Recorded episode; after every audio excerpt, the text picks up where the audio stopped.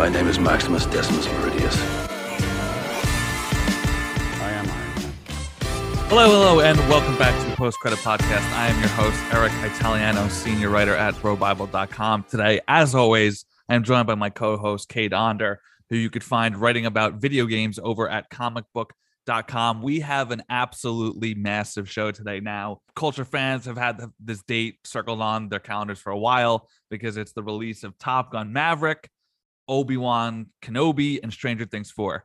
We will not be talking about Stranger Things this week, and I'm not sure at all because Netflix shows are hard to cover. Like, I don't know how one Yeah, you have to all at once, really. podcasts, especially when they're this long.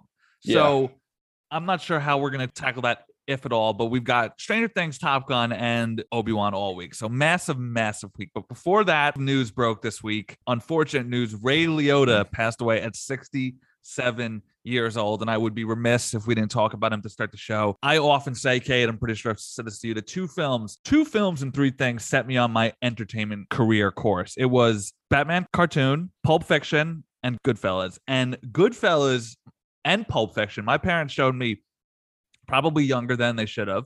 I was maybe not quite yet a teenager. So I don't know, maybe 9, 10, 11. And I just remember that first scene where they're bathed in the red tail lights and the trunk opens up Yeah. and Pesci pulls out a fucking steak knife. And I've never seen a scene so violent in my life. And that was a moment that it clicked for me that I, I was like, wow, movies are different. So over the years, because of how much I love that film, it's in my top five of all time. I've got it at fourth, I think.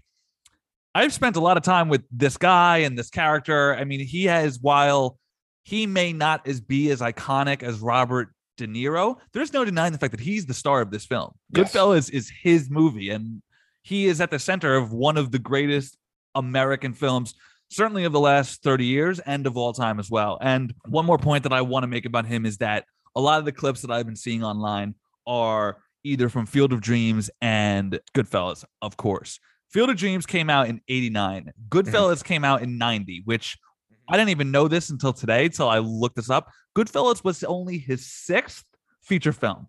Could you imagine like starring in the greatest movie of all time? Yeah. And still 10 films into your career. In Field of Dreams as shoeless Joe Jackson, he is so tender and so sweet, especially towards the end where he says a line like, Can I come back? And then to follow that up with just the complete fierceness and intensity of Henry Hill, the face that he has when he walks back across the street when he just bashed that guy's face in with a gun. I'll Mhm. never, Oh, I will one of the best scenes ever. I will never forget that. I'll never forget Yeah. the look on his face. I'll never forget that performance. He acted in over 100 films during the course of his career. He was still quite busy. Last year alone, he was in Steven Soderbergh's No Sudden Move and Right. um and David Chase's um Sopranos. Prequel. He was great in that. He had a bunch of films still yet to come out. We'll see more of him posthumously. It's uh, for my generation. I don't. I'm curious to hear how yours connects to him, but for mine, it's just a, a huge loss. Yeah, I, I I don't want to speak for my entire generation, but I think even if they don't know, he played Tommy Vercetti in GTA Vice City. You're the first person. Who, you're the first person who told me that. I had no Yeah. idea. Yeah huge right? Like that is because there had been some characters of recognition in the grand theft auto series prior to this but he was the first like voice protagonist in this 3d era and rockstar came out swinging with like heavy hitters burt reynolds him uh, a bunch of other guys and granted there are some stories behind the scenes of dealing with actors on those games which is why they don't use big actors anymore. Uh, namely, Burt Reynolds is, was a big problem for them. But um, I, that that is such an iconic performance. And I remember when Grand Theft Auto Five was coming out, they released a teaser trailer, and you didn't know who was who in the trailer. They didn't give you any information, but there was a shot of Michael, who was one of the main characters in the game, and everyone thought, "Oh my God, Tommy Vercetti's coming back" because he slightly resembles Ray Liotta. And so everyone was so excited, and- and it wasn't. But um, that had an impact on a lot of people and they remastered all those games uh, and so you can easily access that performance uh, on modern consoles and stuff now. Um, and then I, I post on twitter his his small cameo in the Bee Movie which is just one of the funniest things ever in my opinion. Is so funny. Um, and, and I think uh, Goodfellas is a father son movie kind of thing. Like my dad watches Goodfellas all the time. He told me the other day. I was watching it on TV other other day, and the first time I ever watched it was on AMC with him when Yeah, I was probably that sounds like, exactly right. yeah, yeah. Uh, when when when I was probably like ten or eleven, you know, and I, I he was like, "Yeah, you shouldn't be watching this," but I just kind of sat there and ignored him because I was just immediately captivated by this Yeah. movie. Uh, so yeah, I, I can't speak for everyone, but I, I definitely think there are a lot of people in my generation that uh probably watched it with their dad on TV. Right, right. It's, yeah, a, it's so, a great movie. yeah, so RIP to Ray Liotta. It's a shame. Um, all right, moving on to the show now. Top Gun Maverick hits theaters this week, and in a less jam-packed week, we would probably dive more in depth. But since we don't have the time, Cade, uh, you just saw it this week. I saw it a few weeks ago, so you're a bit more fresh in that regard. If you have any thoughts that you want to share, I'd love to hear them. I just want to make a quick note. Uh, it made 19.3 nine, blah, 19 19 trillion dollars. 19 more billion dollars. Um, it made 19.3 million dollars on Thursday night, a Memorial Day weekend record, pandemic or not, which is pretty Yeah. fucking wild. And it is projected to make over 125 million this weekend, which be the, which would be the biggest of Tom Cruise's, the nearly 60 year old Tom Cruise's career. Keeps Crazy. doing it. So, Cade, any thoughts on the film? Feel like Sharon? yeah, uh, this movie is like probably should have been unfilmable, like given all the the stuff they do with the planes and and not just that, but like able to cohesively weave a like well-made story in with those scenes. Like you you have a big balancing act. I know they said they shot over like 800 hours of footage with the Oh, plane wow. stuff. Yeah. So to have to cut all the best pieces of that together while maintaining the overall narrative, because the, the story doesn't go away when they go into the planes or anything, right? Like it is all present. And uh it, it is is an incredibly impressive achievement on a technical level and storytelling level. And uh the the third act set piece is like one of the most intense things I've ever experienced in a movie theater. I think it is just a What do you think it says about Tom Cruise that he's still doing it? Does it does it say that there's still an underlying desire for an old school A-list star blockbuster tentpole film? I- I mean, there is the Leos of the world, but Leo Right. doesn't really make blockbusters. He makes more Yeah. prestige dramas. Like Yeah. his next film, Killers of the Right. Flower Moon, right? That's going to clean up at the awards, but that's not like a people might stream that at home. They're not racing out to the theaters to see that, despite the fact that it's Leo and Scorsese. Is it Tom Cruise himself? What do you? How does he keep doing this? Especially as somebody who, his whole for your whole life, he's been the action star, Tom Cruise. Yeah. I grew up with him having still that one foot in the dramatic world. Like the first Tom Cruise film I ever saw, I think, was A Few Good Men, and I was just, or the first one that I could remember seeing. Sure. And I was just like, wow, like what a what an actor this guy is. Yeah. But in the 25 years since, he's become firmly an action star. So I mean, thoughts there. That's a lot of fucking money. 125 million dollars for a non-MCU film. Yeah. That's insane. Yeah, I I definitely think part of it is just Tom Cruise. When when I saw the movie, um, they had a pre-roll thing of uh, like welcome to the premiere of Top Gun, and they had just a clip show of Tom Cruise going around the world on a tour, and it was just about him just being like, "Yeah, I'm here in Mexico City." Yeah, he's just like, "I love movies," and I was like, "This is cool," and everyone clapped when they saw him. So like, there is probably a a lot of those people were older and they were there for Top Gun because there were people in flight suit gear and No merchandise. Like it- they were all out. They were they were real ones. And it's like um, Endgame for boomers. yeah, pretty much.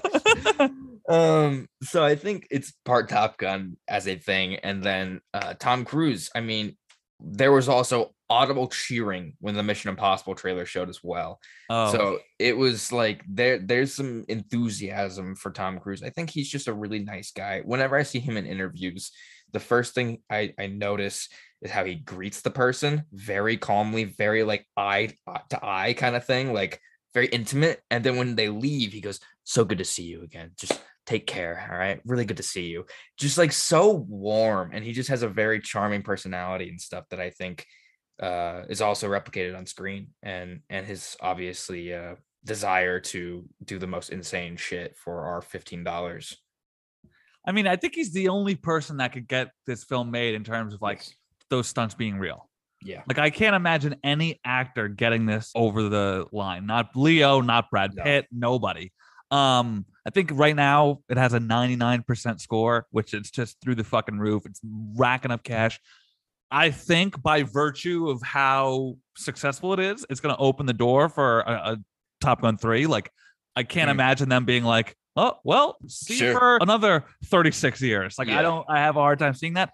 Tom Cruise is despite the fact that he seems ageless, probably. I mean, goddamn, what is he? Fifty nine? He could maybe get away with this shit for another sixty years. I mean, sorry, 120 year old Tom Cruise turned to dust. another six years until he's like sixty five years old. Like, I don't know how much longer it's possible. Granted, he's like the same way that Tom Brady takes care of his body. I'm sure Tom Cruise Yeah. is doing the same fucking shit. So the the scale of which how long he could last has changed. It's not like he's Burt Reynolds hailing Right. down cigs each day. You know what I mean? So it's just a fantastic movie and i'm somebody who wasn't that crazy about the original top gun so to see how successful it is and how much people Yeah. are enjoying it has just been a blast now on to the quick hitters you brought up the first trailer for mi7 i know that, that this is your jam quick Oh, yeah. Uh, not a lot of like story beats here, uh, but like just I'm like check out how dope our franchise yeah, is it's just like here's every location in the world, and Tom Cruise is running in it, and it's like in say less, let's do it. Yeah, Um, the first trailer for The Gray Man dropped this week. I was nervous for this film because some first look photos looked a little fugazi and uh Cherry bombed and was Mm. supposedly terrible. I've not even seen it. Trailer looks really good. Ryan Gosling is really just that dude, and that's about Yeah. all I've got. yeah, when you have two very charismatic leads, leads with Chris Evans and uh, Ryan Gosling and Ana de Armas, I Right. mean that's a pretty. You got me regardless of Yeah. the quality of the movie. I'll, I'm, I'm Yeah, and unlike Red Notice, it looked like it was filmed on Earth. Yeah, yeah, it feels like a real movie, right? Yeah, yeah. Not I mean, they, they they want this to be their James Bond. I think they've spent Good. over two hundred million dollars on That's on this film alone. So, Yeah. uh, all right, Jodie Foster set to star in season four of True Detective. It had a subtitle, but I didn't write it down. I loved season one, hated season two. Season three lost me about halfway through. So this is a franchise that I don't really care about at this point. But she is one of the greatest actresses of her generation. So I'll tune in. yeah, I really like True Detective with the exception of season two. So Okay. I like three. Um, so I'm excited for this. And Silence of the Lambs is a banger. And uh, if I get some Silence of the Lambs vibes from this, that's Mm, that's all I need. All right, bunch of Star Wars news. Jon Watts' series, which is dropping next year. I guess they've had this in the Oh, work for a while. I wonder if like Lucasfilm was doing this behind Marvel's back. Like, how did like how did all these pieces get into place so quickly? You know what I mean? yeah, yeah, So- that, that is crazy. His show is coming out next year. It's got a title, Star Wars Skeleton Crew. Gonna star Jude Law, which is fucking awesome. awesome. It's gonna follow a group of children around 10 years old, but it's quote not a kid show and will echo the sort of Amblin Steven Spielberg 80s vibe. Yeah, I believe Um Goonies. I this um, this like immediately rockets to the top of my Star Wars shit that I'm Yeah. hyped for. yeah, uh, like I said, I, I believe Goonies was referenced as well for Oh. like tone and vibe. Right. So that's cool. Um, yeah, I, this is a. I, someone said like, I love how Jon Watts watched a John Hughes movie once and decided to turn his entire career into that. Yeah. and like totally uh yeah this is a interesting it, it's a not risk but unique take on the star wars world that we haven't think seen so? yet unique at least maybe not risk but Yeah, like yeah, definitely like i like the angle that they're approaching it in Yeah. we haven't really seen much with the children of the star wars universe Right, really. right. Right. Uh, okay. Ahsoka will hit Disney Plus in 2023, as will season three of The Mandalorian. That will specifically debut in February. Kathleen Kennedy confirms that the next Star Wars film will be Taika Waititi's, and they're aiming to release late next year. New Warner Bros. brass is reportedly frustrated that J.J. Abrams and his production company Bad Robot has quote laid claim to a number of DC characters, but has yet to develop anything with them. That said, they've seen scripts for a Constantine project and a Madam X project.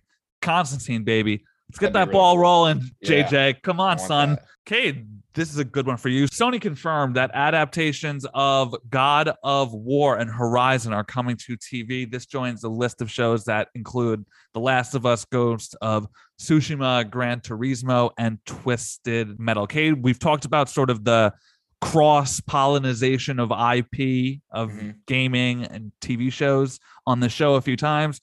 Um, this is clearly a intentional plan from Sony.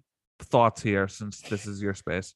Yeah, it's interesting how spread out they're going with this. So Last of Us is HBO, Twisted Metal is Peacock, uh God of War is Amazon, and Horizon is Netflix. So they have they're giving everyone one thing, right? I kind of like that. that's yeah, really cool idea. It really gives you some variety, right? Um, so it'll be interesting to see what they do. I don't like God of War is in the name, has to be Kratos because he's the God of War. So you can't like do like a side story unless it's a story of his like bridging the gap between God of War 3 and the 2018 game because there's some time there that we don't know what happened. Um and Horizon, there is a larger world there that they can explore. So there's a lot a lot of possibilities here that I'm very interested by. Uh, Neil Blomkamp is reportedly uh, being eyed to direct a Gran Turismo movie. I saw that. What the fuck? sense. Yeah, what the fuck? Uh, Maybe don't- they don't saw, like. I, I feel like they took the wrong point from uh Chappie. Like that's not yeah, like technology is not really what that guy is like good Yeah. at. yeah. It's like Gran Turismo also just like doesn't have a story. It's like what if we made Forza Motorsport, uh, you know, a, a movie? It's like it- it's not like Need for Speed where they can go with the crime angle or whatever. yeah, it's weird. it's like that's just like cars and that's it yeah, So- I don't know. but but i'm interested in what they have up their sleeve and uh, apparently they have even more projects that they haven't announced quite yet so lots in the pipeline Speaking of shows based on cars, a live action speed racer series is in development at Apple with JJ Abrams. This guy is fucking real slut. Uh, will executive produce. Uh, Samuel Jackson. This news sent people wild this week. yeah Samuel Jackson joins Chris Pratt in the animated Garfield film. He will be playing a new character, Garfield's father, Vic. And of course, everybody had would- had jokes of lasagna, motherfucker. Do you eat it? and shit like that. So look, man, that's hilarious. We lived in we live in extremely cursed times. it is Um, yes. The social embargo for Miss Marvel has lifted. I've seen the first two. I am happy to report, as somebody who was quite upset with Marvel's Moon Knight, that this show is quite cute. I thought it has some real Lord and Miller energy in both the creativity of its visuals and the pacing and tone of its humor. Iman Vellani is extremely winning as Kamala Khan, and the family dynamics provide an anchor for the entire series that everyone can relate to, even though your family might be different from theirs. Mm. As someone who could care less about comic book accuracy, I think her powers are quite cool. And in the midst of all the She Hulk CGI talk, look quite good too. Just two in, I am far more invested in Kamala's journey than I ever was in Steven and Marc's and Moon Knight at the same point. Steven and Marc's, I finally got on board for an episode, I think it was five, where it was like that journey inside of his mind type thing. Mhm. But by then it was too late. So right they sell you on Khan within the first two. You're like, all right, I care about this kid. I want her to do well, so on and so forth. All right, moving on to more Marvel from this week. We got the first full trailer for Thor: Love and Thunder, which hits theaters on July 8th. Kids, get your popcorn now. Let me tell you the story of the space Viking, Thor Odinson. He was no ordinary man. He was a god. Um, after After some planet Earth for the after a pretty sparse Thor set off on a teaser trailer, this certainly gave us a better scope and idea of what the film is going to be about. Let me just start by saying that I simply cannot hear the song Sweet Child of Mine without thinking about that scene from Step Brothers. It's just an automatic at this point. Cade, I've got some thoughts. Do you have any big picture stuff that you want to get to? uh christian bale is going to give this role more than this movie deserves probably like not that this movie looks bad just like he's going in right A- and, the american psycho memes that have already come out of this is just fucking hilarious uh this movie's gonna be great simply because of him. The, the the the weird black and white aesthetic they're giving with him i don't know what that's all about but i love it. It's cool. Uh so that yeah, is my one of my notes here is that this film looks like it's going to be a visual treat. Yes. Like, and I know there's been a lot of CGI green screen talk, but when you do it well and you can create worlds like this, it's worth it. Um, Absolutely. The trailer itself, there's not much plot. I would say No. it's more of a character setter in terms of we know what Thor is going through. We know that he's sort of questioning if he still wants to be Thor, and I'm sure Gorr raising hell is going to be what drags him back in. Mhm. We see Natalie Portman sort of being a hero for the first time and going through her own, I guess, for lack of a better term, origin story. Uh, and then you've got Gorr, who clearly is intent on killing gods because he finds them to be selfish, self-aggrandizing, um, full of shit. Mhm. Really. Um, but that said, on the back of the Marvel projects we've gotten so far, how good does Thor need to be for it to be a success? I guess is what I'm saying because we're going from Eternals bomb, No Way Home hit, Doctor Strange hit, and now Thor is the first MCU character to get a fourth film. I'm just wondering, like, are people going to see it as one too far, or Mm. are people going to be like, all right, I'm glad that we got this character one more time? I think people, uh, unless the movie sucks, but I mean, they look like they've got it handled so far. Uh, I think people love this character. I think I remember when Thor 1 came out, I was not in on that character. Uh, and then they kind of figured out his place in the, the Marvel Cinematic Universe and have Mhm. quickly made him like one of the best characters.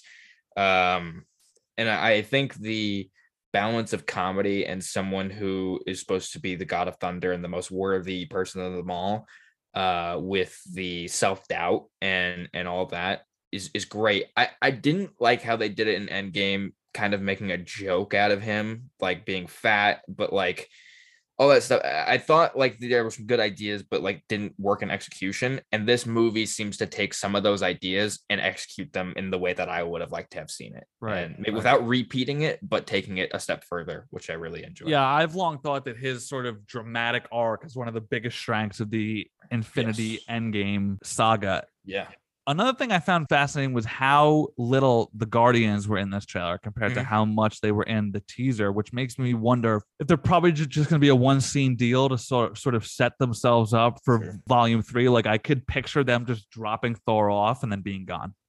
yeah i think they'll probably be in it for like maybe the first like 15 minutes or so you know something like that i, I don't know if it'll be just one scene but it'll be quite brief in the grand scheme of things Are you as hyped for Thor as you were for Doctor Strange too? i'm getting there. Hmm. um i don't think it'll exceed that because of the Raimi of, of doctor strange and stuff but uh i i like chris hemsworth. I like thor and um i like what they're doing with christian bale a lot. So i think that's going to really be my big hook here. Uh do, do you think they'll have another trailer trying to think I mean, it's not quite June yet. Doesn't come out until July 8th. I think they will. okay because I think that this only really counts as the first one. I, I don't think that that first trailer was Yeah. like planned. I just think that people were like, "Where's Sure. the Love and Thunder trailer?" And they were like, "We got to cut something yeah. together here." yeah yeah Um, yeah So yeah, I definitely think because I there's got to be like a trailer that sort of explains the story, right? Not that they Probably. are going to lay it out beat by beat, but just to give people a better idea of what they're getting into. It's going to be hard for them to repeat the Ragnarok magic, which I think is probably a consensus top five or six MCU film. But if they do, specifically because of Bale, I mean, I can't imagine. Taika is already saying he thinks he's the MCU's best villain. Granted, that's an obvious to say thing to say when A, it's your film, and B, mm-hmm. it's fucking Bale. But that said, like I I take him for his word. And I the do too. MCU, for as long as it's been around, outside of perhaps Thanos, you know, it has a not quite a problem because that's a strong word, and it's the most successful franchise of- Right. of all time. But one of its raps is it has a quote unquote villain problem. So Yeah. getting Christian Bale in, and but this sort of is a two-edged sword because it reminds me of the Jake Gyllenhaal casting, which great. Love this actor, one of my favorites. But casting him in a role that may ultimately be one film hmm. bums me out. To that point, that may be why the actor themselves signed up for it in the first Sure. place. Like I'm I'm in and out. I'm one and done, which I would Yeah. get totally fine. But you know, would I have rather seen Christian Bale as Nova? Just throwing out a random name. You know, Sure. I'm not. I, I'm not even sure if that fits. Absolutely. So that said, for a first look, he looked fucking menacing. He looked disgusting. Yeah. He looked grotesque. Yeah. So long as he doesn't leave anything on the table in terms of like, oh, I wish we had just gotten a little bit more, than like yeah. I'm here for if he if he gives it his all, which it looks like he's going to. He looks like uh the monster from Insidious. You remember the yep. one that pops up like Darth Maul? Looks yep. like that. Yep. Yep. yeah. Absolutely. I thought that he looked like the sort of humanoid thing from Prometheus. Oh right. Yeah. Yeah. Yeah. Yeah. Yeah. All right. Totally. Let's move on to the first trailer for Andor, which also kind of came out of nowhere. That'll be dropping on August 31st. It stars Diego Luna as Cassian Andor. It's a prequel to Rogue One. Takes place five years before, I think five years before the uh, event of that film. They're so proud of themselves, so fat and satisfied.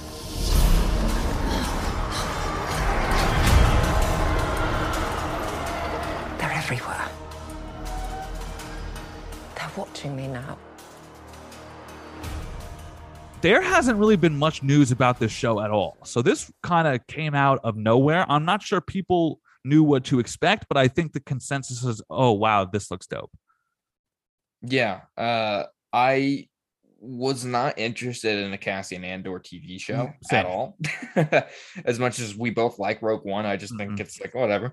Um, but this is quickly becoming my also like besides Obi Wan maybe like most anticipated Star Wars show. I know Obi-Wan's already out, but uh it's it has a look to it that is distinct. It is not set in a fucking desert.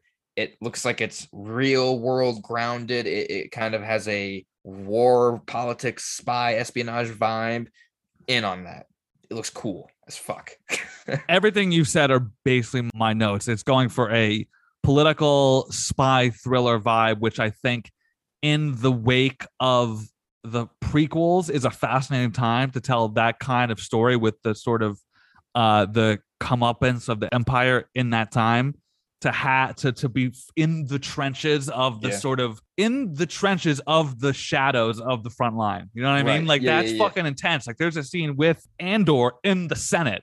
What the mm-hmm. fuck is he doing there? You know what I mean? So like that that's a very exciting thing. And I think that the word that you, I think you said grounded, right? It's very mm-hmm. stripped down. It's dirty. It looks and feels tactile. Like you could see the dust and the rust mm-hmm. and the mold all over. And that is because this show is the first Disney Plus Star Wars show not to be using that 3D sort of tech that they've used on these shows. Yeah.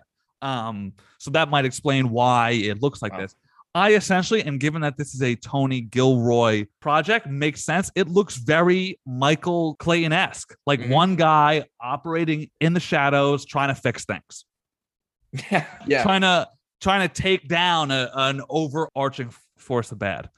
Yeah, I was watching Revenge of the Sith the other night to prepare for Obi Wan, and uh, it struck me how much I was actually interested in the politics of that movie, like the ins and outs of like uh the senate and the jedi order trying to kind of well because it's the fourth it, because it's fourth quarter you know what i mean? Like right. the clock is ticking. that's true. Yeah it's yeah, incredibly yeah. boring in the first two films. Yeah totally totally.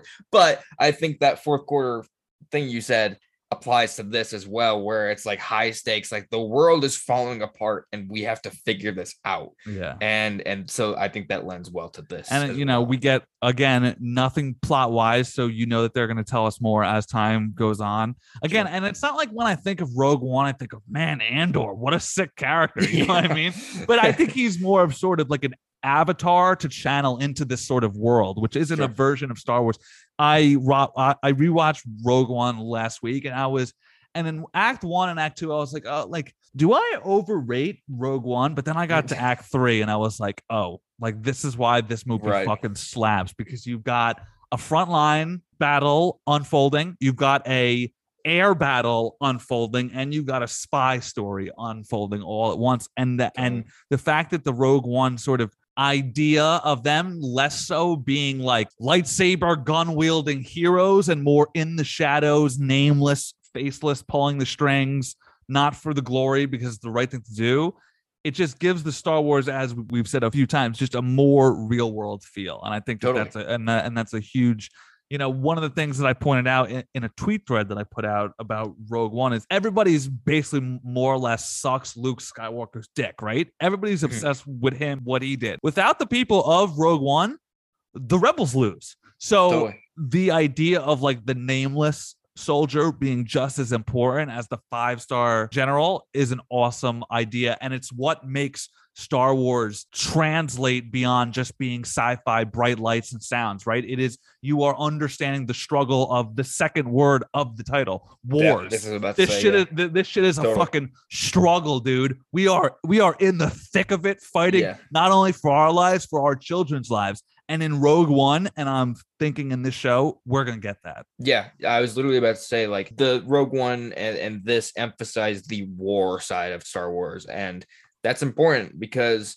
uh the movies, although they have their struggles, are fun romps, right? They're fun adventures, and and this is like no, this shit sucks. Like we are we Yeah. are barely hanging on, you know. So uh I I like having the both sides of the coin that yeah, the most powerful Jedi is probably like more heroic looking, and then someone like Cassian Andor is like, I have dirt underneath my fingernails, and I won't even probably eat this week. You know, like that's cool. Right. I like Yeah, having exactly. having all sides of that. Exactly. So yeah, I think we're both hyped for that show. We will definitely cover it when it comes out. All right, let's take a quick break, and when we come back, we'll be breaking down the first two episodes of Obi Wan Kenobi. They're coming. Stay hidden. Or we will not survive. All right, we are back. We are talking about episodes one and two of Obi Wan Kenobi. As far as I know, they don't have any titles; they're just labeled as part one and two. So what we're gonna do is I'll recap the plot of episode one and two, and then we'll sort of treat them as one long film, I guess. All right, episode one, part one, set ten years after the events of Order sixty six. The Grand Inquisitor, the fifth brother, and Reva Sevander interrogate people on Tatooine while searching for a Jedi who narrowly escapes them. Obi-Wan, now using the alias Ben and working as a meat packer, watches Luke Skywalker from afar as he works on Uncle Owen's farm. The escaped Jedi comes to Obi-Wan to help, but Kenobi refuses because he is no longer a Jedi. On on Alderaan, a young Leia Organa is introduced to, to the show, showing off her skills as a climber. Back on Tatooine, Obi-Wan is confronted by Owen Lars, who tells him to stay away from Luke.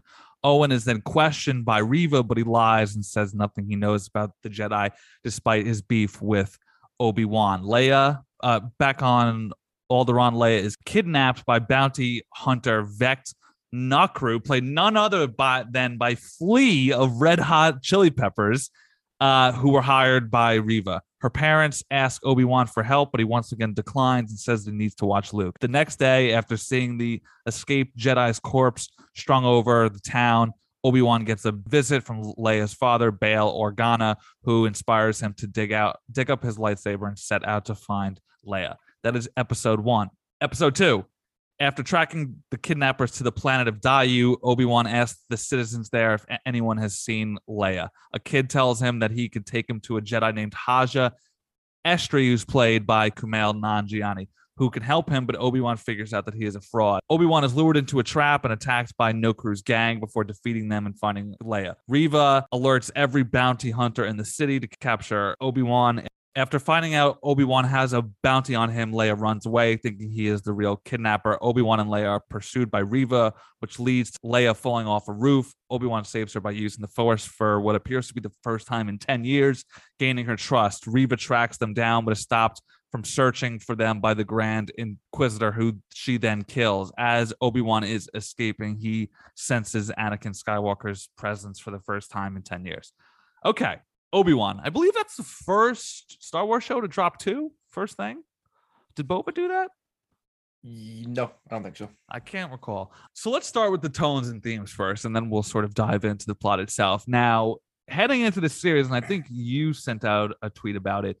Deborah Chow compared it to Logan and Joker. While the Joker comparison befuddles me, Logan one is evident immediately, right? I mean, it's got that very Western samurai lone gunslinger vibe to it. Organa literally says to him, one last fight, right? So this is sort of the space that we're in. And why tell this story, right? What makes Logan so successful and considered to be one of the best superhero films of all time, which is basically what Obi-Wan is. He is a superhero. He is Mhm. more so than perhaps Luke who lost his hand, right? Like Right. Obi-Wan is the superhero of this world. You know what's even cooler than a dope hero? A hero that you could relate to and a hero that bleeds and doubts themselves. And that is what happens when you get these sort of aged jaded, defeated superheroes in these types of stories, right? You've got Logan, you've got The Dark Knight Rises, you've got like Bucky Barnes post Civil War, you've got Tony Stark in Endgame, sort of these worn down heroes who are not only past their physical prime, but have lost the belief in their core mission, right? Like, not Yeah. only when Tony Stark comes back from Titan, he's like, Cap, it's over. We fucking lost, dude. We got buried. And that is essentially what Obi-Wan is saying in this show. So those sort of classic Western themes are here. And for me, I'm a sucker for that shit, right? I absolutely love the idea of like, whether it be in heroes or sports or regular life, somebody on their last wits, at their last end, saddling up that one last time. I find that to be very inspiring. Yeah, no, those are my favorite kinds of stories, like uh, No Time to Die, Dexter, all these things that are like, all right, I'm older and I'm I don't really understand the world we're in now, but I I have to try.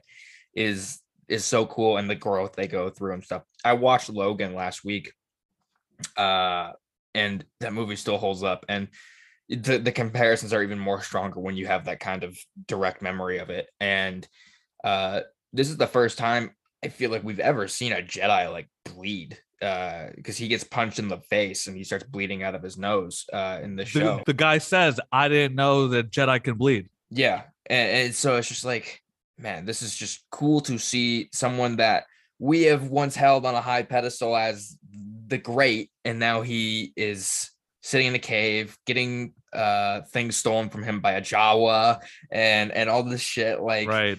this is not the guy, you know, but I like that because then we get to slowly rebuild those pieces until inevitably when they come to the final climax, I'm sure he's at his peak again, um, or close to it. And that that slow rebuild is always fun to see, kind of like a like a training montage. Oh, like a you Rocky just movie, read right? read my mind, right? Because Yeah. what's the what's the thing that the old gunslinger always needs to do first? Get their aim back. Yeah, you know what I mean? exactly. Like the guy's so like Unforgiven and stuff, right? And so what this sort of plot construct does for you is it challenges these heroes in two ways, right? Physically, he ain't what he was. I'm not exactly sure how old he's supposed to be. I think he's supposed to be in his 50s, right? Or Probably 60s pretty close to something that. like Yeah. so not only does he physically not have have the same tools, not only has he used that tool, those tools in a long time, but he is also experiencing self-doubt outside of that physical challenge. So not only is he thinking to himself, can I do this? He's thinking to himself, should I do this? And that provide and that provides a fascinating sort of insight to the hero's mindset where they lose belief in the very thing that used to drive them, right? Yeah. Obi-Wan is he is so out of touch with the force that he didn't even know Anakin was alive. Yeah.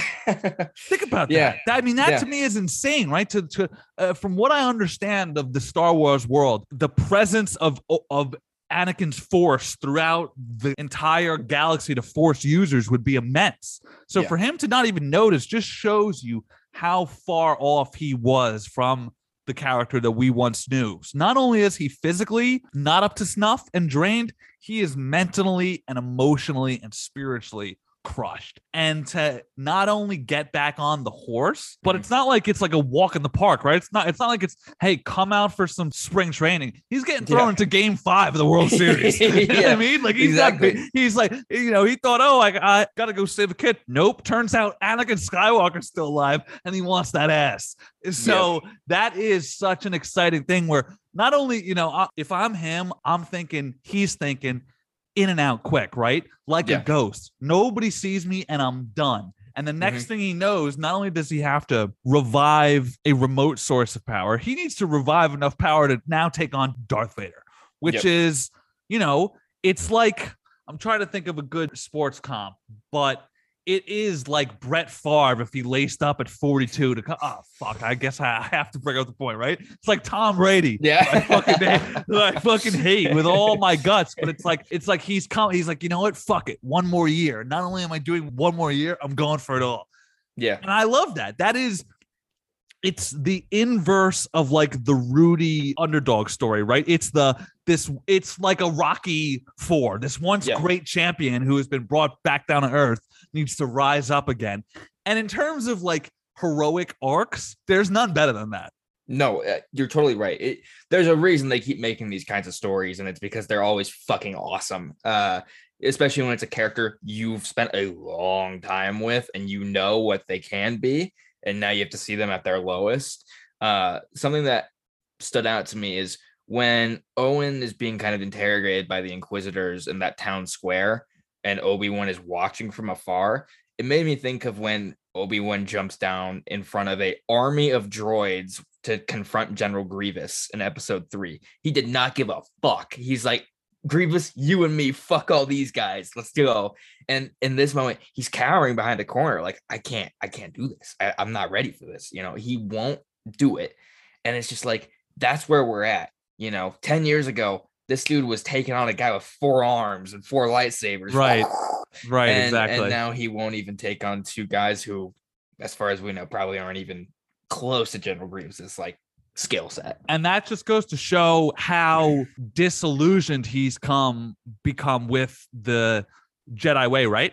I think Mm-hmm. in that moment he was prepared to let Owen die to stay in hiding, and that is And so, Owen wasn't letting, willing to and- let him die. and that is so antithetical to the character that we had known. So, it- yeah, I just think they've done a great job of showing how beaten down and and, and off the pace that he currently is and where he finds himself. So thematically, I think that those are the big beats, right? I, Yeah. I'm, I'm not really sure that we've. I'm sure when they bring in Darth, we'll get more of that sort of, um, you know, uh, failed, um, what's the word?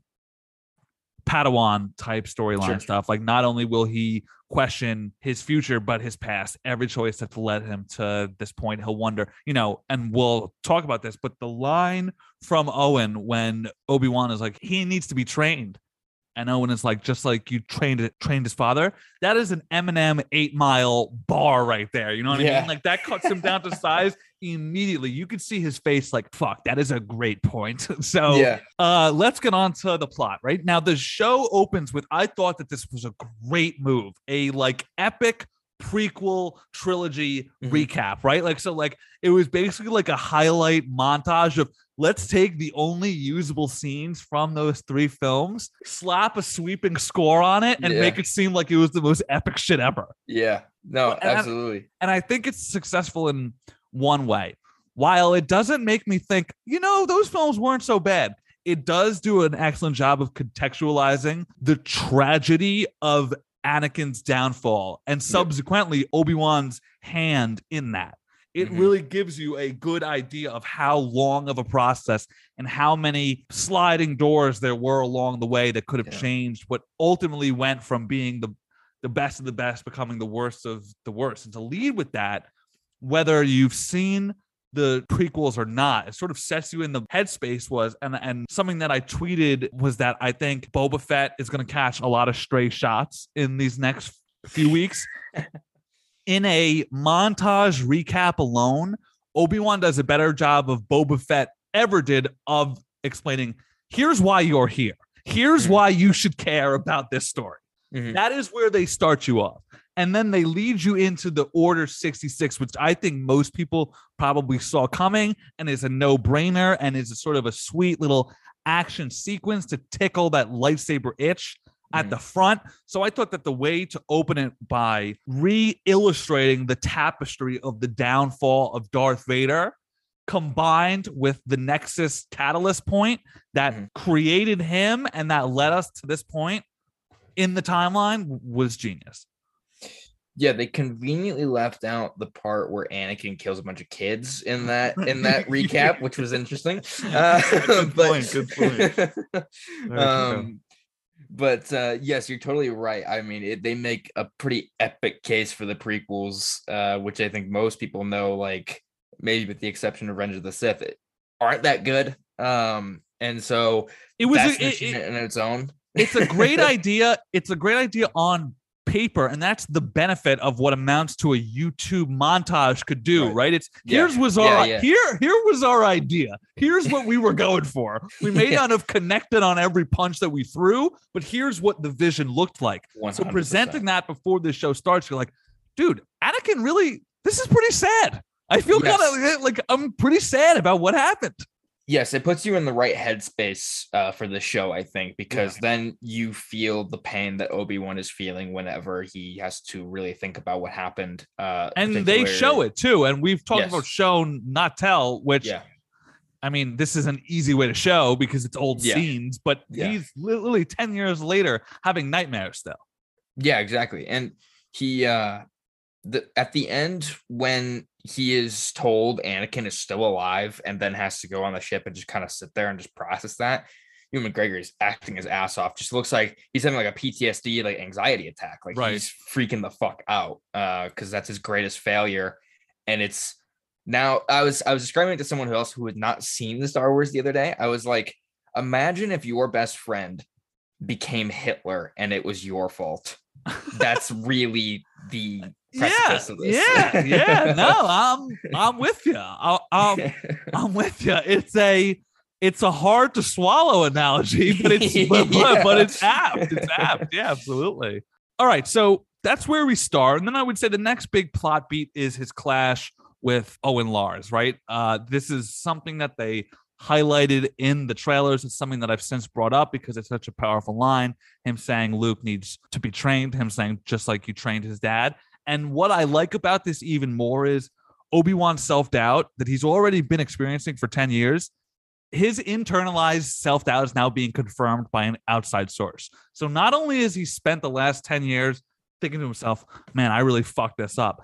As soon as he's approached to try and right the wrongs, the first hurdle of that is somebody telling him, you already fucked this up once. So his great fear comes to life in front of him. And that is why I Yeah. think it's great to have a character like Joel Edgerton, who was not a star then, is a star now, is able to deliver lines to a character which as much mystique as Obi-Wan has, while still like being almost the more charismatic force. You know what I mean? That is Yeah. that is the the clutch part of having him there. Double on top of the fact that hit like his the way he handles being interrogated by Reva, that's stone cold shit right there. You can just tell that he's a real one. So I thought that this scene was successful in thematically further highlighting Obi-Wan's struggles with coming to terms with his journey and what he's done and if he's on the right course or not.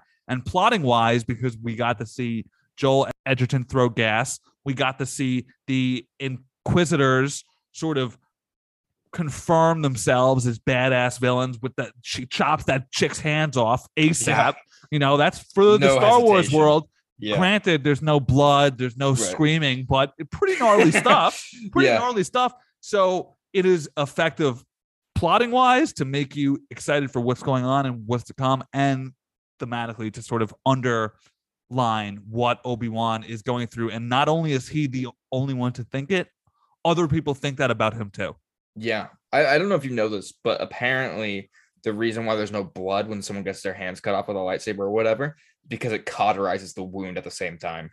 Which well, no, the reason is because it needs to be okay for kids. That's that that's too. But. I'm saying the in Now- explanation. right the- the- yeah yeah yeah the, the car i i could just imagine them being at like a writer's table being like i've got it Yeah. i've got a scientific explanation of why these people don't bleed Uh, it's, Uh, it's but pretty, actually i kind of like that that's not yeah, bad you can do worse. It's so hot or whatever, it just Yeah. cauterizes the wound immediately. Yeah. yeah you yeah, yeah. do worse so thoughts about the scene kid it's uh like you said it just shows how how much he can go toe to toe and and handle an interrogation i mean he is more of a badass owen is more of a badass than obi-wan in this moment In this He scene, is- yeah. yeah he is uh saying like i'm willing to die for obi-wan but obi-wan probably isn't willing to die for me even though they've had an exchange that kind of shows owen does not like obi-wan and um it, it, it highlights that this guy is probably more about it than Obi-Wan at the moment, uh, like the greater rebellion feeling in the galaxy. um, and that's that's incredibly interesting. And I, I wonder if we'll see more of Owen throughout the series because right now Obi Wan seems like he's probably not coming back to Tatooine for a while. So I wonder um, if we'll see that. I know that um, the the like key art that they have on Disney Plus for the show shows Darth Vader and Obi Wan on Tatooine, but that could just be. art. Well, that may not be Darth Vader. That that could be a I suppose. right because it's you Yeah. see like the red blade, right? Yeah. So could be anyone, but um One would I- think, though. Yeah, right. Yeah, yeah. Uh, all right, so let's move on to the next big plot beat. That is Leia's kidnapping. Now, at first, I found myself thinking, "What's with this bubbly Leia side plot? Like, what's going on here?" Uh, and Mhm. then they answered that immediately, as she is sort of the crux of this show. She is virtually a talking MacGuffin. She is what drives the plot forward and what everyone is chasing. And Cade, you had a tweet thread about your thoughts on this particular part of the story, so I'll let you go first. Yeah, I'm not totally a sold on that this is the quest that Obi-Wan should be going on. Uh like I get why he would be compelled to go do this, but like for the show as a writing standpoint, I'm not totally sold on that. Well, let me just say that the original Obi Wan script was tossed out because, from Yeah. what I heard, it was too. It, it was him watching over Luke, and that they felt that that was too much like Mando. So this is already a reworked story. Yeah. So it's kind of like uh, I, I wasn't expecting this to go this direction. When I saw Leia for the first time, I'm like, oh, that's surprising. I didn't know we were gonna have her in the show. And then I'm like, oh, you see the kidnapper watching her from afar. I'm like, oh, I see where we're going with this.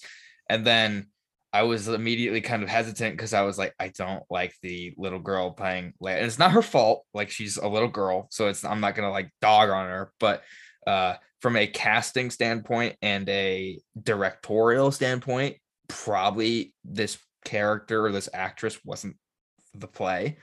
Uh, and reminds me of Jake Lloyd and, and the Phantom Menace in terms of being kind of annoying.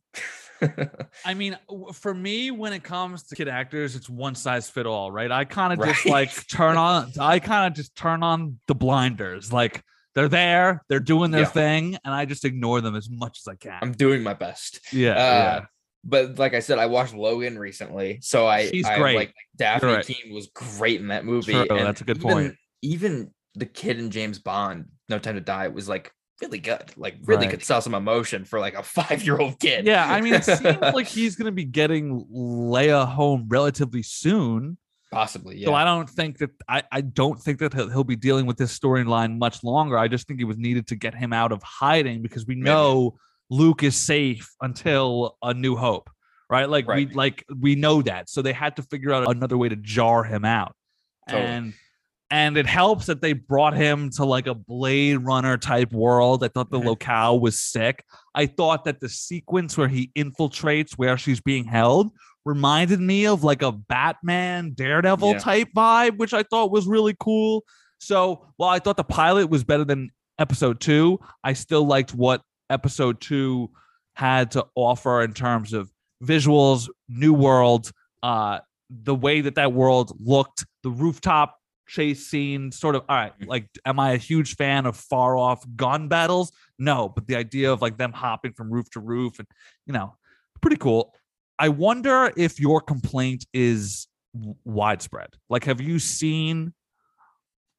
I got a lot of shit for saying Uh, this. uh, because one, I okay, so writing wise, this is totally in line with Princess Leia. She's an arrogant, stubborn person and a know-it-all and stuff, and so that writing wise, the character is totally pitch perfect.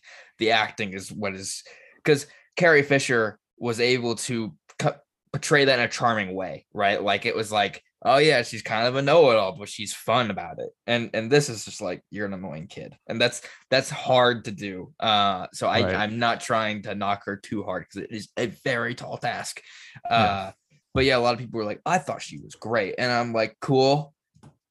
Cannot Yeah, you know great. agree with great. on that. Come on, people. um, All right, but enough of Cade beating up on a kid. Let's let's uh let's like move- Anakin Skywalker. let's let's move yeah right let's move on to the villains of the show the grand inquisitors Kay, let me ask you a question who were the villains in the book of boba fett uh the the mob or something like that, right? All right, I had legit forgotten until somebody reminded me it had Cad Bane, yeah. Okay. Yep.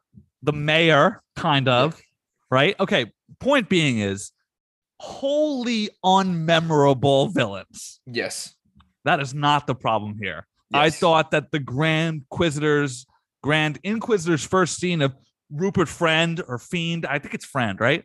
Doing his whole sort of bloviating villain speech. A Mhm. Jedi will hunt themselves, which actually is an idea that I find really cool, and I'll get to that in a bit. But the contrast of him going through his whole evil speech and they can't like the help voice. people. But then Reva just being like, fuck this shit. I'm trying to get to the point and throwing a knife at him. So the dichotomy of that, follow that up with Reva cutting off that chick's hand in the, the town square, followed up with them hunting Obi-Wan to this planet and chasing him through the streets. I just think that the villains are immediately more threatening and more of a memorable unit than Boba Fett ever had. And and and not that I'm trying to sit around and dunk on the show, but I'm just saying that Obi-Wan is proving itself right off the bat. I'm not wondering why I'm spending time with the show as I was with Moon Knight and Boba, thinking, what the fuck are we doing here? Obi-Wan makes it clear, and the villains are part of that. Yes, it is paced very nicely in terms of like every scene connects to the next and is part of a larger progression towards getting Obi-Wan to go face to face with the Inquisitors and eventually Anakin Skywalker. Uh, so they have a clear vision of what they're trying to accomplish here, which I really appreciate. And yeah, the, the Grand Inquisitors are fucking just cool because like they are here to instill fear and make you realize you are under us. You are not part of us. You are under us, and you need to obey to us. And that means giving up the Jedi. Uh, I will say, Benny Safdie not given a great performance in this this first scene. He he got he did one take and he said, "All right, I got to go make uncut gems too, or whatever the fuck." it's just it wasn't too good, but um, he was a, he played an interesting role in in you know pushing out the Jedi. Uh, Right. I, I like that idea of like you said, uh, the Jedi are called to protecting people. Yeah. A few quick notes that I had of thematically about Grand Inquisitors. One, I like how they're sort of a inverse of Obi-Wan, but also a parallel, right? They've both sort of given up on Obi-Wan. The main one has given up on finding him. He's like, he's gone, he's dead. Obi-Wan has literally given up on being Obi-Wan. So they're Yeah. both chasing ghosts, really. Yeah, And I like the idea that Reva's quest to capture Obi-Wan to please Darth Vader is so Darth Vader-esque in in Mhm. like in like the pursuit of power and going to do that by any means necessary. And finally, I love the idea that they spew of Jedi hunting themselves because of their commitment to their code and their desire to help because not only does it add lore to the life of a Jedi, it's like a very sort of Batman-esque thing, right? This is gift and curse, right? I've gotta, I've gotta do it, and let me tell you, it fucking sucks. Um, yeah, so not only do- does it add lore to the life that they lead, but it in- inherently introduces a major flaw in their ability to lead said life. This is a group of people who, as far as these bad guys are concerned, live to help people. But as soon as they help people, they're out of hiding and then therefore unable to help. And so it's such a catch 22 of heroism and the cost of that and how much you have to personally sacrifice to lead that life. You know, I just think Star Wars has lacked magic over times over the last 10 years. But again, this is something that I talk about a lot with Mando and Rogue One and even at parts of The Last Jedi. Everything they're doing around the Obi-Wan lore and him putting on the badge and gun one more time and just sort of adding to that idea of explaining like he is not going to be able to resist hiding from us because he is that much of a good guy. I Mhm. fucking love that. I love that. I am such a sucker for this doing good at the cost of yourself. I just whether it be Logan, Obi-Wan, Dark Knight Rises, Spider-Man, whoever. That is to me what heroism is and when you're able to distill it down into such a granular form where where you could have a character literally tell him one last fight you're fucking nailing it Yeah. Yeah, it's it's a there has to be a lot of groundwork laid to make that satisfying, you know. And so credit to everything George Lucas did prior to this, and Ewan McGregor as an actor making us care so much about this guy and showing his charm and hero her, eh, heroism, uh, and to get us to a point where we want to see him get back up. We want to see, like, you know, like the bell's ringing, you got to get up like a boxer, you know, down. You have to get up and you got to start fighting again. Uh, that's that's awesome and and is a an arc that I, I just don't see ever becoming unsatisfying, no matter the character. So, any thoughts here on uh, the villains? Uh, I I'm surprised the Grand Inquisitor was iced so quickly. Uh, Yeah. uh, because as far as I understand, he is a larger character in stuff that takes place after this. So Really? Yeah, people were actually kind of angry about this. I saw on social media, like Star Wars Rebels fans were like, "What the fuck?" So Right. he's okay. probably coming back. I imagine. oh, okay. I just don't know how. um, yeah, because yeah, he yeah. got stabbed in the fucking chest. Um, Because I was like, did they really cast this dude for one and a one half and a half shows? episodes, yeah, Um, yeah. But I, I thought it was a great scene for Reva's character. I was like, Yeah, oh, she's just this like, bitch I'm is, committed this to this. is serious. Yeah. yeah yeah she's she's all about that life so uh i'm interested in her character uh in seeing you know where if there's a line that she's not willing to cross because it's, she's shown that so far no but at some point you have to imagine something must stand in your way but i, I don't know um and, It's gonna be Darth Vader. He's gonna want Obi Wan for himself. and do you think she's not going to want to let that happen I just like she when she killed him, she was like, "You think I'm gonna let you take all Right. the credit?" And I think that is the backside of her coin. She is extremely motivated to get this done, but she wants to be the one to do it, and she wants to want to, to get the hype for it. So yes, she wants to be the one to bring Obi Wan to Darth Vader. But when Darth Vader is like, "All right, thank you, he's mine now, fuck off," I'm sure that that's probably not gonna sit well with her. sure Like yeah. he won't let like he won't give her the satisfaction. Like we're wherein Palpatine had Anakin kill Dooku. I Mhm. don't see Darth giving her that same reign. Right. No, totally valid. Yeah. And so that that'll pose an interesting conflict. I don't know if that leads to her helping Obi Wan. And they also like go uh, go a bit out of their way not to make you feel sympathetic for or root for her, but they do have that scene where uh, the the Grand is like, "You are the least of us. You came out Right. to gutter or some shit." Like, I don't. Maybe that is to help us understand her motivation more of why she wants to be quote unquote great. I don't really understand why they included that line in there beyond that though. just so she can prove herself. She has Yeah. something to prove, But whereas so everyone else that doesn't. need to do so is what Yeah. will pop up later. Yeah. So let's talk about Darth Vader. The one note that I have is, buddy, you look like shit.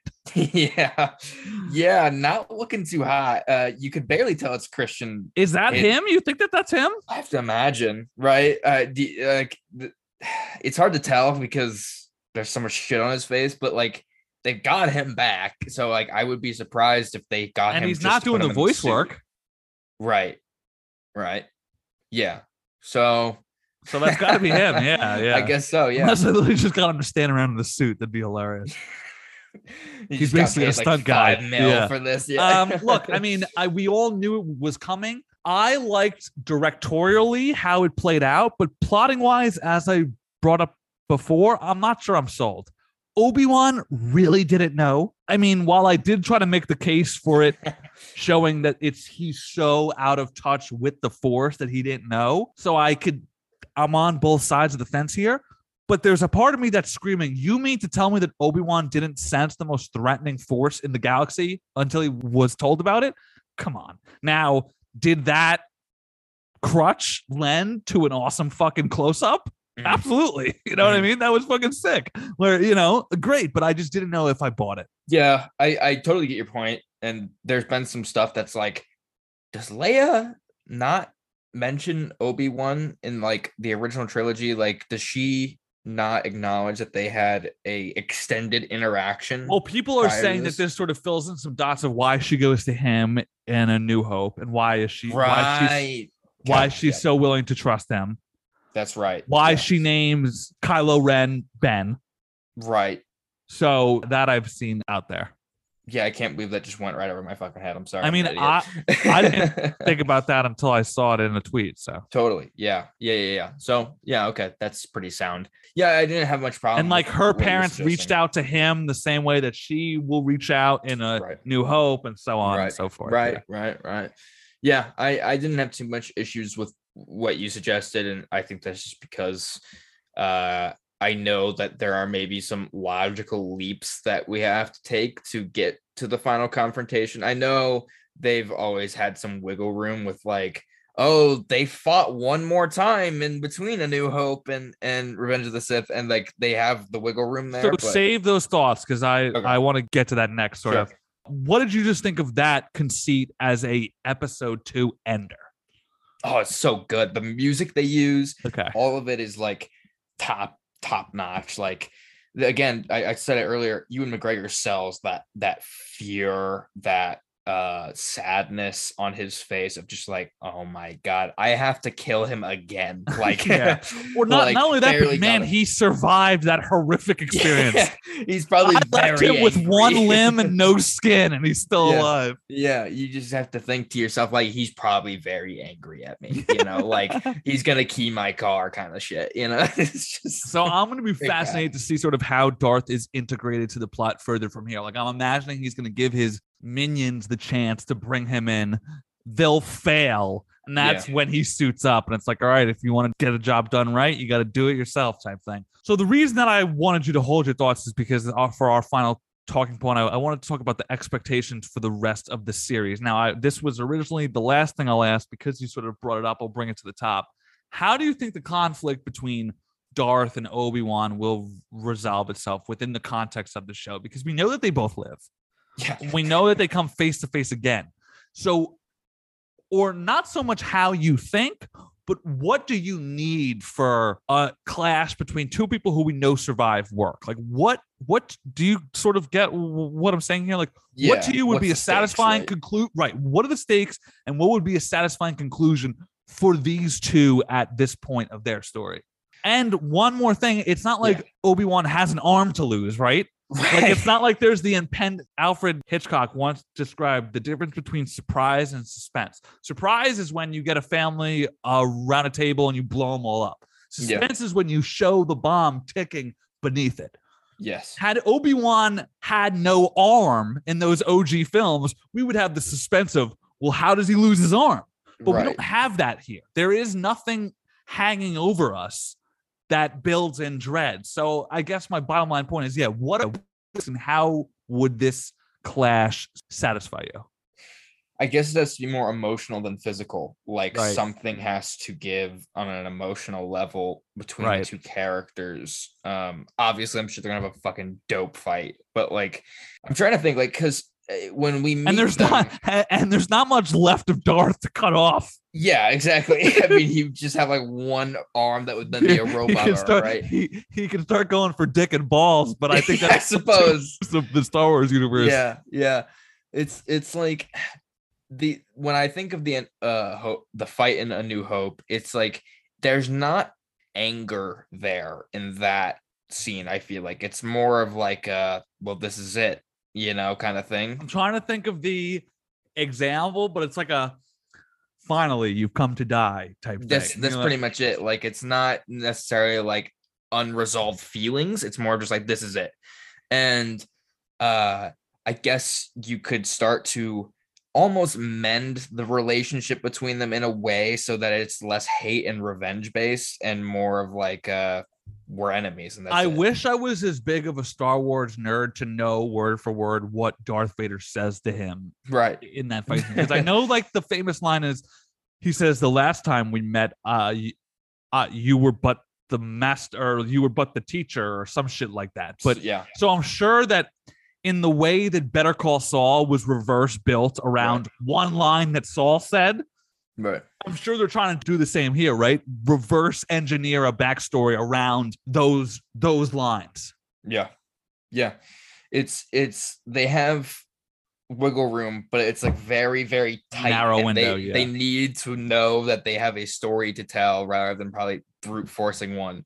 And so far, I think they have proven that there was a story to tell here and, and a gap to fill in. And let me just say, while we are praising the show, Deborah Chow directed all six of these. She directed some of the best Mandos. I put out a tweet today. I think the two best directors in the Star Wars world right now are two women, Chow and Bryce Dallas Howard. I think they're doing phenomenal work. So shout out to her. Next Yes. question.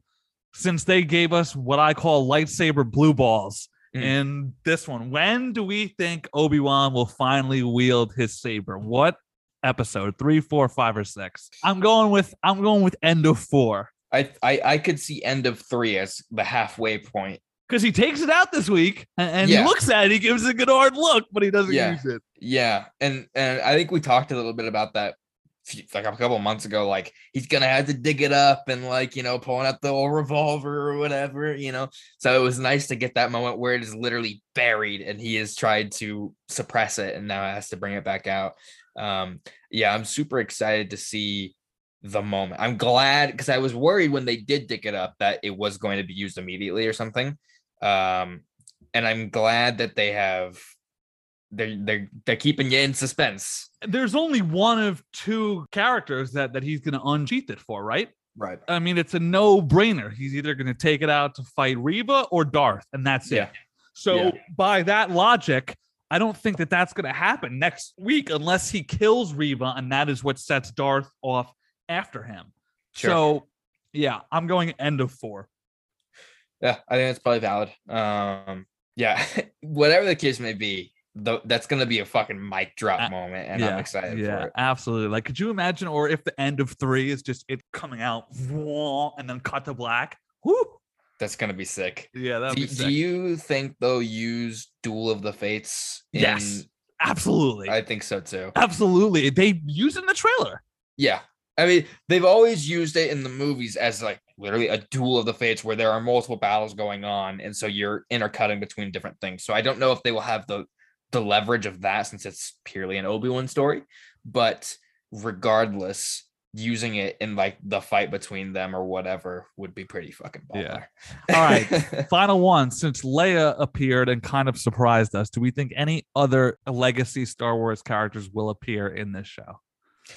I I legacy characters I don't know. I wouldn't be surprised if someone like Cal Kestis from Jedi Fallen Order shows up in some capacity. Oh I think I feel I like think you've, if- you've been saying this though. I think so too. Yeah. Uh, I think I've said it a few times. it, it, it kind of just makes sense. Like one, he would have been. Uh, there was a book recently uh, that ties into this show about Anakin and Obi Wan, where he is he cameos. So Cal Oh. Kestis, as a little boy, okay. uh, was uh, around them at some point, and uh, I think you know he would have been one of the younglings at the Jedi Temple. It's not out of the question that he was one of those kids that we see at the beginning. Maybe not those in particular, but they go round him up or whatever, and they go spread out. right. I think we don't we, we don't know who those. We haven't seen those kids, right? Like no, that's I, not. I don't think that we're supposed to know who, who they are. I think that's a great call. Uh, I think timeline wise that it works out quite well. In fact, pretty because the game takes place relatively soon after Order sixty six, right? yeah it, it, some time has passed yeah Right. and But more time has passed now. Is my point. So he would be older now than he would be in the game. I generally generally I think so. If not, if it's not, yeah. I mean, like I, I think there's room for him. And he, you know, spoilers, he comes face to face with Darth Vader Mm, in that game. mm, Um, mhm. so I think there is room for something. I think that's a great call. I'm not sure that this is a show that needs one because no, I don't think so either. Darth Vader is effectively that character.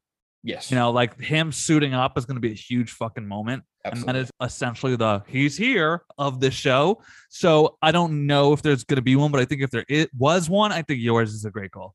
yeah, uh, and, and it would be cool because it's a character we have not seen in live action yet, or, Mm, or yeah, anything like yeah, absolutely. So, And I think it um, would fit too, right? With the sort of people pretending to be Jedi, Yes, Jedi's hiding in the shadows. exactly.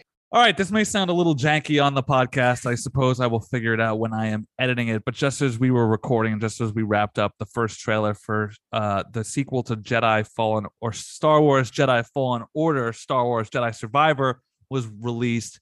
It's coming in 2023. I think it features the Grand Inquisitor that we just saw killed. It's hard to tell. Uh, there's there's a few characters in here that appear to be new people. I'm I'm glancing at social media, and a lot of people are also very confused at who who these gray men are. I think there's two. They seem to be possibly different people. And- I don't know. And are we supposed to know who Nora Fries is in that tank? uh someone said Starkiller. Uh i don't know which is the guy from uh force unleashed. I don't think it's that. I don't know. This is a very interesting little teaser trailer that leaves us with a lot to chew on. It's releasing in 2023 um trying to see did it say platforms? It didn't. Someone said it's not on uh xbox one ps4 let's see i'm not seeing anything i don't know. Yes this is very interesting uh just purely because they are introducing a lot of stuff here that was not necessarily a big part of the first game and is uh filling in holes in the star wars universe. Um i don't know where you're putting this in but at some point in this show we talk about his his potential role in obi-wan and the timing of this trailer grand star wars celebration is interesting yeah, but the day Obi Wan comes out to be like, "Hey, Yeah. don't forget about Cal they could have done it yesterday or something, right? Like it's it's very interesting timing. Um, and it's not like they have a panel. This was just dropped on social media. So interesting. Uh, I don't know when he could pop up in the show, but uh looks like Does they- this fuel or dampen your theory? Fuels it very much so heavily. Yes, yeah, the gas tank is full. Uh, so yeah, I don't really have a lot to say. I haven't had time to process this. Yeah, no, cool. All right, Yeah. great. So thank you all for joining this post cred pod breaking news edition. Peace. so overall, I would say the first two episodes of Obi Wan Kenobi were a success. If you enjoyed this podcast today, please head over to Apple Podcasts and leave us a five star review. Follow me on Twitter at Eric Italiano. Follow Cade at Cade underscore Onder. Follow the podcast at Post Cred Pod. Make sure to check back next week where we will be discussing Obi Wan Kenobi episode three. I think that's all we've got next week. I think Ms. Marvel is the week after that. We'll pick that up then. We've got some exciting interviews in the works. Hopefully, I will keep you posted on that when I know more. Cade, final thoughts, pal? Do you have plans for uh, the weekend or what? I'm gonna go see Top Gun again. Again, Yeah. I saw your tweet with the boys. with the boys. They they are like, all right, they they're not as big Tom Cruise fans. They're there for the Jets, but I'm like, you're gonna be Yeah. believers. We're gonna Fuck go yeah. join Scientology after this. Don't you? Worry. I I am going to be watching the Champions League finals. So to anybody out there who watches soccer, up the Reds. We will talk to you all next week. Peace.